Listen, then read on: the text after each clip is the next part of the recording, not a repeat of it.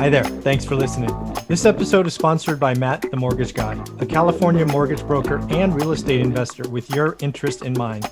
For good, honest advice and any of your residential financing needs, go ahead and shoot him a message at matt at themortgageguy.com or feel free to text him directly at 916 529 7600. Remember, when you're ready to apply, call Matt, the Mortgage Guy.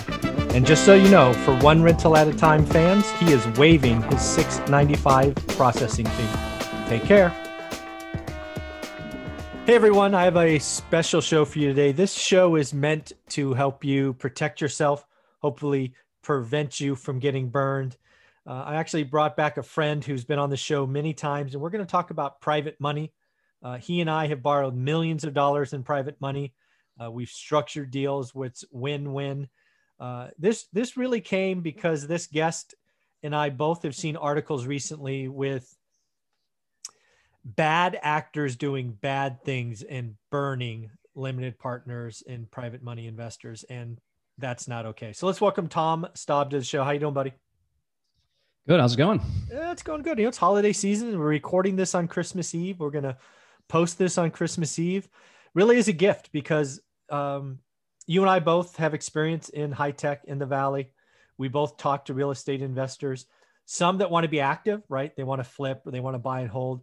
But I don't know, half my conversations are with people that go, I'm too busy and mm-hmm. I just want to be the bank. And unfortunately, what we've seen over the last two or three years is it was pretty easy to, frankly, be horrible investors but make a decent return because the market was going up. Guess what? Yep. The market's going to flatten out. I think there's particular parts in the commercial segment that are going to be disastrous. And if oh, yeah. you're if you're not careful, you're there are about to be a lot of money investors who lose most, if not all, their money. So I think we need to talk about this, how to protect yourself going forward. If you're in a deal now, what what to ask, uh, because I think that's stuff. So what, why don't I turn it over to you? I know you use private money a lot, just as I do. Yeah. So why don't you kind of share your initial thoughts and we'll go from there. Yeah. And so just real quick, right. I, I use, um, yes, um, OPM or other pe- people's money for, for, my things in Arizona that I'm doing, um, you know, development land up. So bigger deals. I've also, I have my own little portfolio of passive income, if you will, driven by these private money lending deals Mm-hmm. But over the course of probably five years, um, I've been involved in more than 150 deals uh, with my own or my clients' money. Uh, and just this past year, we did 81 deals uh, with a total capital amount of around 4.9 million. Right. Wow. So we've seen a lot of deals go, go through our table. Um, we've only had two scares across all of, of the deals, and partly because of I think what we have in place to ensure that our risk is low the returns are stable, and the teams execute on the deal. Yeah, so so you've put it out there. So when you say you had two scares, um, well, yep. what does that mean?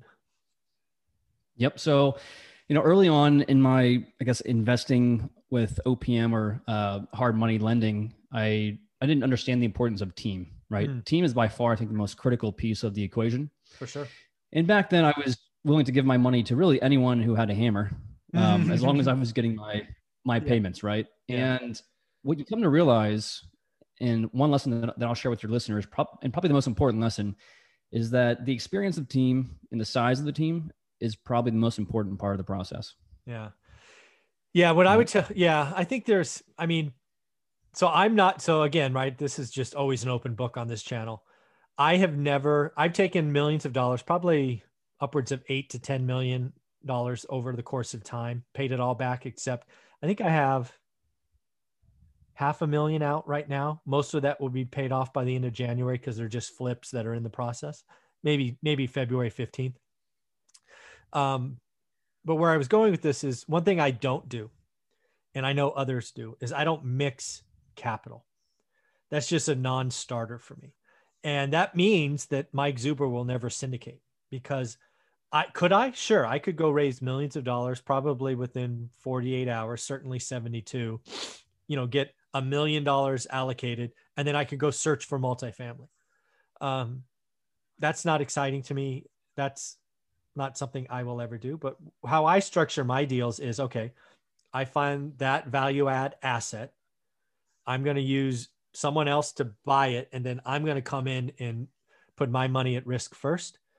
Um, now, I appreciate that that's not for everyone, and very few people have the financial backing to do that. Because again, I'm putting all I'm putting my risk capital is up first in that model, uh, but I just sleep so much better at night. Um, so why don't we talk about syndications? Because I think that's where the most pain is coming.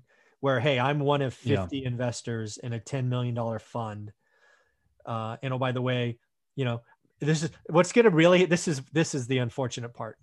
I've this is my third deal with this operator, and oh by the way, the first two were great, and now all of a sudden I'm in deal three, four, and five, and they're all going bad.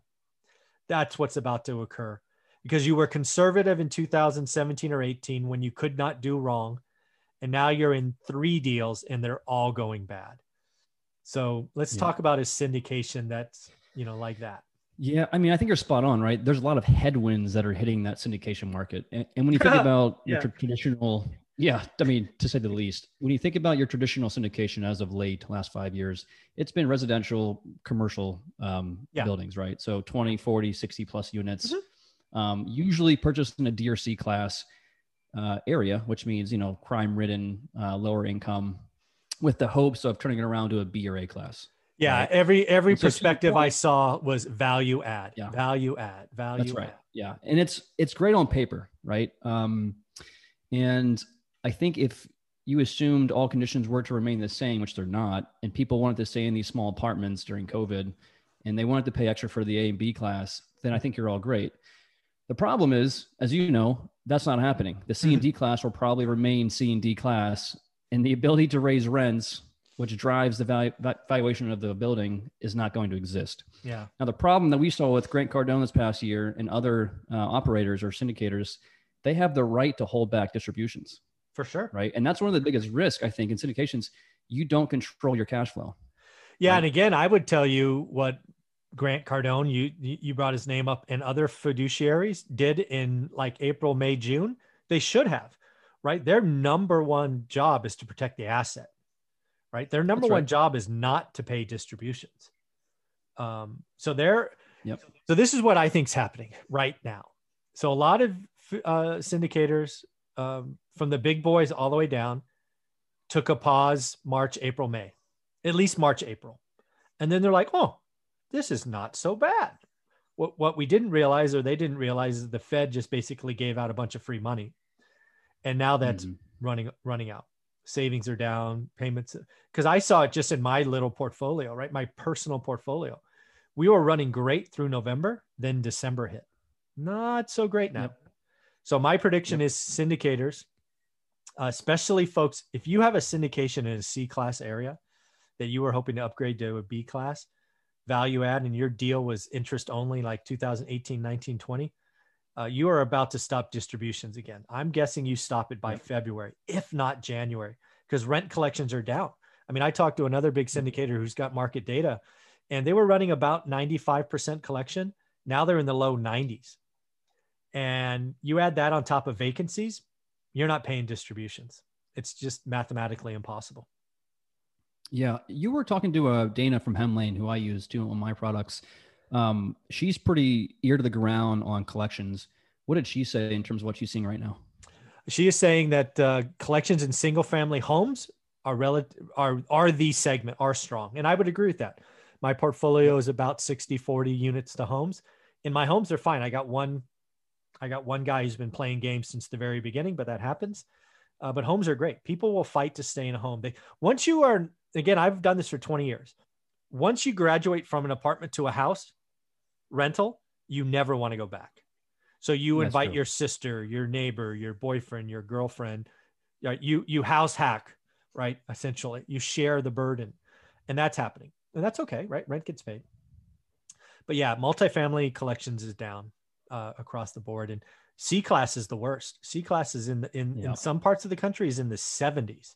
And I promise you, you could have a building free and clear and not be able to maintain the building with rents yep. in the 70s. That's how that's how bad it is. It's it's getting pretty bad. Yeah, and this is um this is why I've been saying I mean, you know, back in August time. Uh yes, there's a a wave of foreclosures coming, but it's going to be in the distressed property uh, class, so it's C and D class. I don't think you're going to see a lot of B class foreclosures, or even A class. Really, um, I think you're going to see a lot of. Well, these, let me let me push back you know, on that because I think so. Yeah, sure. So technically, you're right. You're not going to see foreclosures, but you will see operators switched out because there are plenty of syndicators who are new that got a deal that was IO that yeah. now is in technical default the bank's going to come in and audit them. They're going to realize they don't have the reserves and have zero capabilities to raise capital. And they're going to go, you know what? You're out. We're going to choose a new operator, one that we have a track record with, one who has bandwidth or a, a bankroll. And they're going to swap them out. They're going to give them a discount and it'll be over. So technically, that will never be a foreclosure, but a general partner can get swapped out. When you are in technical default, the bank makes the rules. Yeah. So what's what's interesting though is um, I'd be curious to know how how grave and, and how quick banks do that. I was I just did a podcast recently about mm-hmm. my prediction of the commercial crash coming sure. in March or April, mm-hmm. and uh, I I didn't know this, but basically when you look at all commercial loans, uh, mm-hmm. uh, half of them are are given out by banks. Yep. And when you look at those, uh, even a level deeper, when you look at small banks, the small you know lo- local banks, mm-hmm. they're two to three times more concentrated in these commercial projects and oh, they're wow. they're at, a, at great risk. Yeah, they're at great risk um, of a, a massive bad debt uh, hit to their balance sheet. So even digging deeper, I think the big banks will probably not start calling on their loans necessarily. It'll be the small banks that are in trouble that need to ensure that their assets, you know, are, are stabilized. That's interesting because I saw, I actually saw that in 2010. Right, what people don't really realize is the crash, the last crash, the Great Recession, whatever you want to call it, it started in housing but as the years went by, multifamily, i.e., commercial, was impacted. So I picked up 50 units for zero down, like three different multifamily yeah. assets, all of them distressed. All of them had been, yep, you know, yep, beaten to shit because the last operator couldn't perform. But they were all from small banks, all from small, yep. like yep. two branches, like local city banks, like not city banks, but local county county banks, right? Like, yeah, I, am I'm yeah. not going to name names, but I think that's coming. I think, uh, and uh, by the way, they're very flexible. Like one one deal, I bought. Um, they gave me a discount on rates.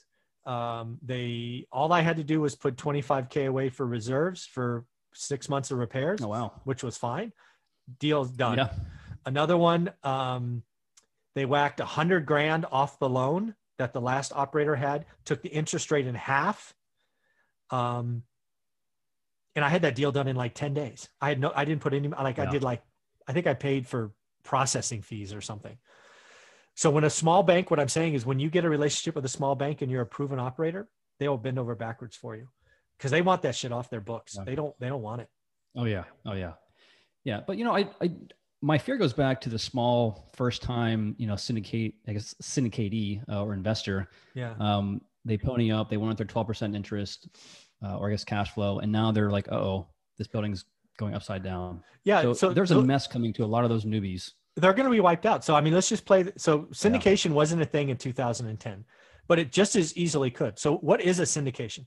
You are basically an equity investor. So again, I picked up 50 units that had equity the day they closed, but guess what? Through bad operating, through a recession, through rent reductions and vacancies, the building couldn't operate. The bank took over, which immediately wiped out all equity. Gone, zero. Not not like pennies on the dollar, like zero. And that is coming. Yep. Yep. In fact, if if it were me, and this is my opinion, and if I had invested um, in 18, 19, or 20 into a syndication in a or D class with the value prop sort mm. of uh, you know strategy, I'd be going right now to my syndicator trying to get my capital back as soon as possible. Yeah, and if, I would even take I, I, would take a discount, frankly, at this yeah. point. Yeah. Uh, right. The the first person out is going to be the winner. It won't be the last. Yep. Uh, right. So there's a couple things I would dig into, right? Because again, I'm not. I don't want to bash all syndicators. I mean, there are more, probably more than half are great. I don't know. I've never done one. I'll never do one. But I'm worried about the 30%. I mean, we just shared a Facebook post with a local Bay Area syndicator who was a bad actor and I think there's more of that stuff coming. And um, yep. I guess what I would ask is, uh, I would call up the general partner, and I would say first, um, what's the what's the debt structure? basically what's the payment? Is it interest only? Because a lot of deals were getting done the last two years only because they look good on paper because of the interest only period. If your deal yeah. looks bad, fully burdened, meaning principal and interest, trouble because that IO period is yeah. going to reset in one, two, or three years. So that's question one. Yep. Two, I would ask about reserves. How are your reserves?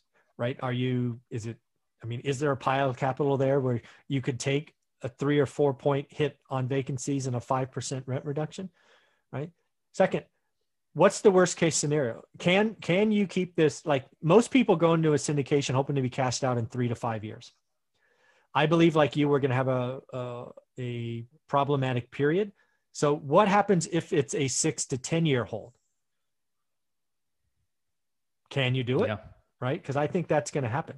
And again, well, and, yeah, go yeah, ahead. You know, and, and, and, and think about, you know, when, when you're, when they were proposing this, this, you know, the, the return to you, um, it's based on the lifetime of the project, which was probably three to five years to your point, probably three, most likely. Yeah. Now that it goes to 10 and you get the same return over a 10 year period. So your, your return on your investment is probably three to 5% if it even pans out. Yeah. Well, the problem is you're already in, you're, you're pregnant at that point. Yeah. yeah, that's, it, yeah that's you're right. done. Right. So I guess there's a couple of words of advice. This is one, one of the things that I, I still speak at real estate meetups. You know this because we do, we've done some together. Is yeah. I'm so I go there. I try to provide value, but what I'm looking for is the questions after I'm done and we did one about oh god it's been a year ago probably now where like every other question was i'm a brand new syndicator. Where what market should i go to? And that stuff yeah. scares me. I mean you're going to yep. really take your friends and family's money and you've never syndicated you never well, lived in this market. here's a deal too. Just this past year um, the requirements uh, that the government put on syndicators they pulled back on. So it's even easier now to start a syndication oh. to be an accredited investor is easier now. Uh, and so the process to qualifying who can invest in, a, in syndication is easier than ever. So, yeah. So this is where I go with this. What I would tell. So first off, if you're if you're quote unquote pregnant, meaning you're in a deal, uh, you need to go figure out. Basically, I, you need to call up your person over between Christmas and New Year's, and figure out if that deal is going to go boom. The, er, bad news doesn't get better with age. If it looks bad, I would offer to get out with a discount because again, last person out loses, first person wins, gets the best deal. I'm not saying you have to get out of all of them. If, if, like if you're in a hot market like Atlanta, perhaps, probably the worst case for you is you hold for 10 years versus five. Probably. Yep. But there are some markets that are just toast. Um, then the yep. second thing is if if you're going to go into a new syndication, do yourself a favor. I believe most people go into syndications because they're not confident in their own behavior their own knowledge, right? I'm going to invest with so and so because they spend hours and they know all the vocabulary and they've done a deal. Build some confidence. I call it learning the market, learn the skill because it's not that hard. And I just wish more people had confidence in themselves. Yeah. Yeah, that's fair. You know, I, and I'll I'll end on one one uh, one topic that I use in all my deals. Right, I I analyze all these different variables in a deal and measure the risk uh, upon that one of the key ones that I look for is what is the upside to the syndicator or the borrower, mm. right? If the margin's tight and you're investing in that deal, any sort of you know wobble, any sort of headwind could turn that deal upside down, right? So invest in deals that have massive margins. I mean, it's not that hard to do. If they're promising a 15% return over three years, not fantastic. 30, 40%, there's enough room in there that they can make mistakes. There can be complications and you still come out ahead. So it's when, and, and to your point earlier, most deals in multifamily 18, 19, 20, they don't have big margins. They're very tight projects. And so that's why there's risk. They're over levered. Uh, they don't have enough room to make mistakes. And so if you're in one of those, uh, I'd be questioning what to do next. Yeah. And let's be very clear. One last topic. We both know there are people trying to raise their next round right now, right? They're trying to do deals in 2020 or 2021. Uh, because again, why? Well, cost of capital is really cheap, and you can get an IO period for three years. And oh, by the way, we're going to have a roaring twenties, and you know you're not earning anything with savings. But folks, please do your homework first. Don't absolutely don't get. I mean, getting into a new deal now where cap rates are so compressed with so much variability in the future is uh, maybe not the best option. Well, it's bananas when you can find a syndicator that's picking up hotels or, you know, uh, Yeah. commercial buildings for mixed use at, you know, 30, 40% discounts. Yeah. Massive margins. You know, like that's where the money is being made right now. Uh, build to rent, commercial distressed assets and hotel pickups. That's, that's where it's at right now. Totally agree. Well, tell you what, since I got you, Tom, I want to wish you a happy holiday. What, what, wh- where are you taking your business in 2021? I'm just curious. Yeah. So um, big things ahead. So we we we had the excavators on the land, uh, plowing away all the beautiful Nice. pine trees. um, so we're we have a second project going on in the same area of uh, Williams, Arizona, and then 2022 will be um, we're we're hoping to do a much bigger subdivision out in Arizona. nice. Um, so that's going to keep going. Uh, we're continuing to build out our, our client base for the private money deals. Um, so that's going well, and we'll just keep you know trucking along. Very cool, man. Well, ha- have a wonderful new year, a Merry Christmas, and keep doing what you're doing, buddy. Take care. Likewise, thanks.